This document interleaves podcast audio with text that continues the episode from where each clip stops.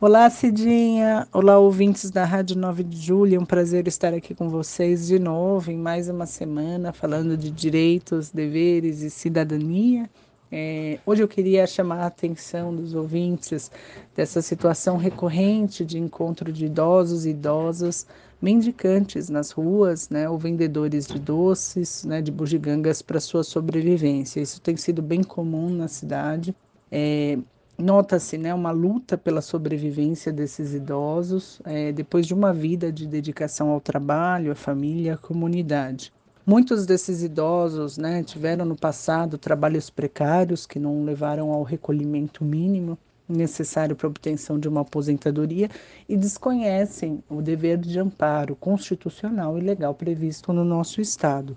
É bom lembrar, a gente já falou disso há muitos programas atrás, né, que há um dever de amparo previsto na Constituição ao idoso, que é um dever primeiro imposto à família. Família em sentido mais restrito, né, e mais estendido também, dos parentes mais distantes, que também devem acolher e ajudar esse idoso de alguma forma. Depois a comunidade do entorno, né, mas quando a nossa sociedade por si só falha nessa organização, nesse auxílio, nesse amparo, o Estado aparece para dar o suporte para a sobrevivência. E há aqui um dever do Estado de concessão de um salário mínimo, de um benefício de prestação continuada previsto na Lei Orgânica de Assistência Social para auxiliar esses idosos na sua sobrevivência. Esse benefício não se confunde com a aposentadoria, não pode ser com ela acumulada,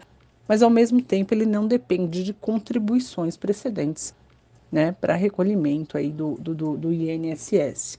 É importante dizer que ele depende de um cadastro, no cadastro único, o CadÚnico, como a gente conhece, é um cadastro por meio do qual o governo federal afere situação de vulnerabilidade ou de baixa renda das famílias.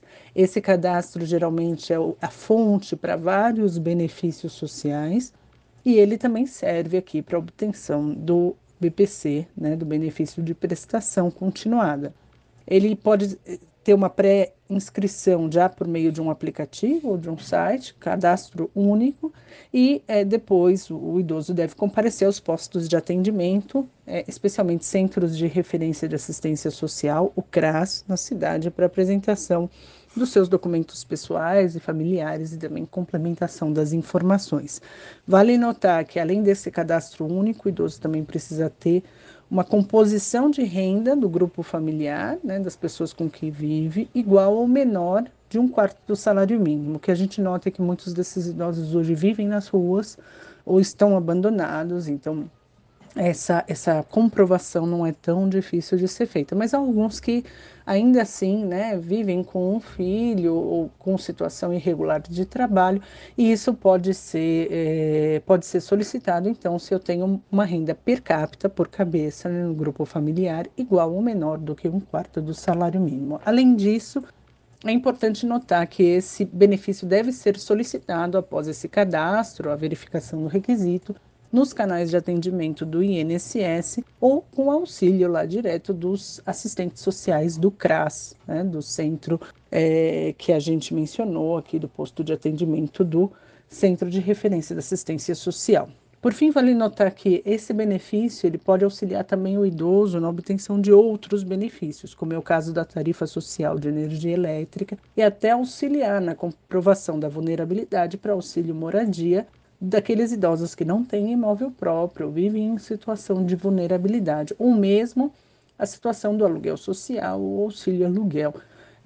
Lembrando que há uma legislação que protege, que reserva unidades, né, num percentual pequeno, mas necessário para idosos sem imóvel próprio. Então, recomendamos aqui a todos esse auxílio a esses idosos, essa situação de compaixão perante esses idosos que a gente tem encontrado nas ruas, para que cada um possa fazer uma parte, não só dando esmolas, mas também auxiliando num encaminhamento de mais longo prazo para que eles consigam sobreviver em condições dignas enquanto vivos. Espero aqui ter trazido esclarecimentos aqui importantes. Eu fico à disposição de vocês, é um prazer estar sempre aqui. Semana que vem continuamos aí, falamos um pouco mais sobre direitos e deveres e cidadania. Um abraço a todos os ouvintes, um abraço, Cidinha, fiquem com Deus.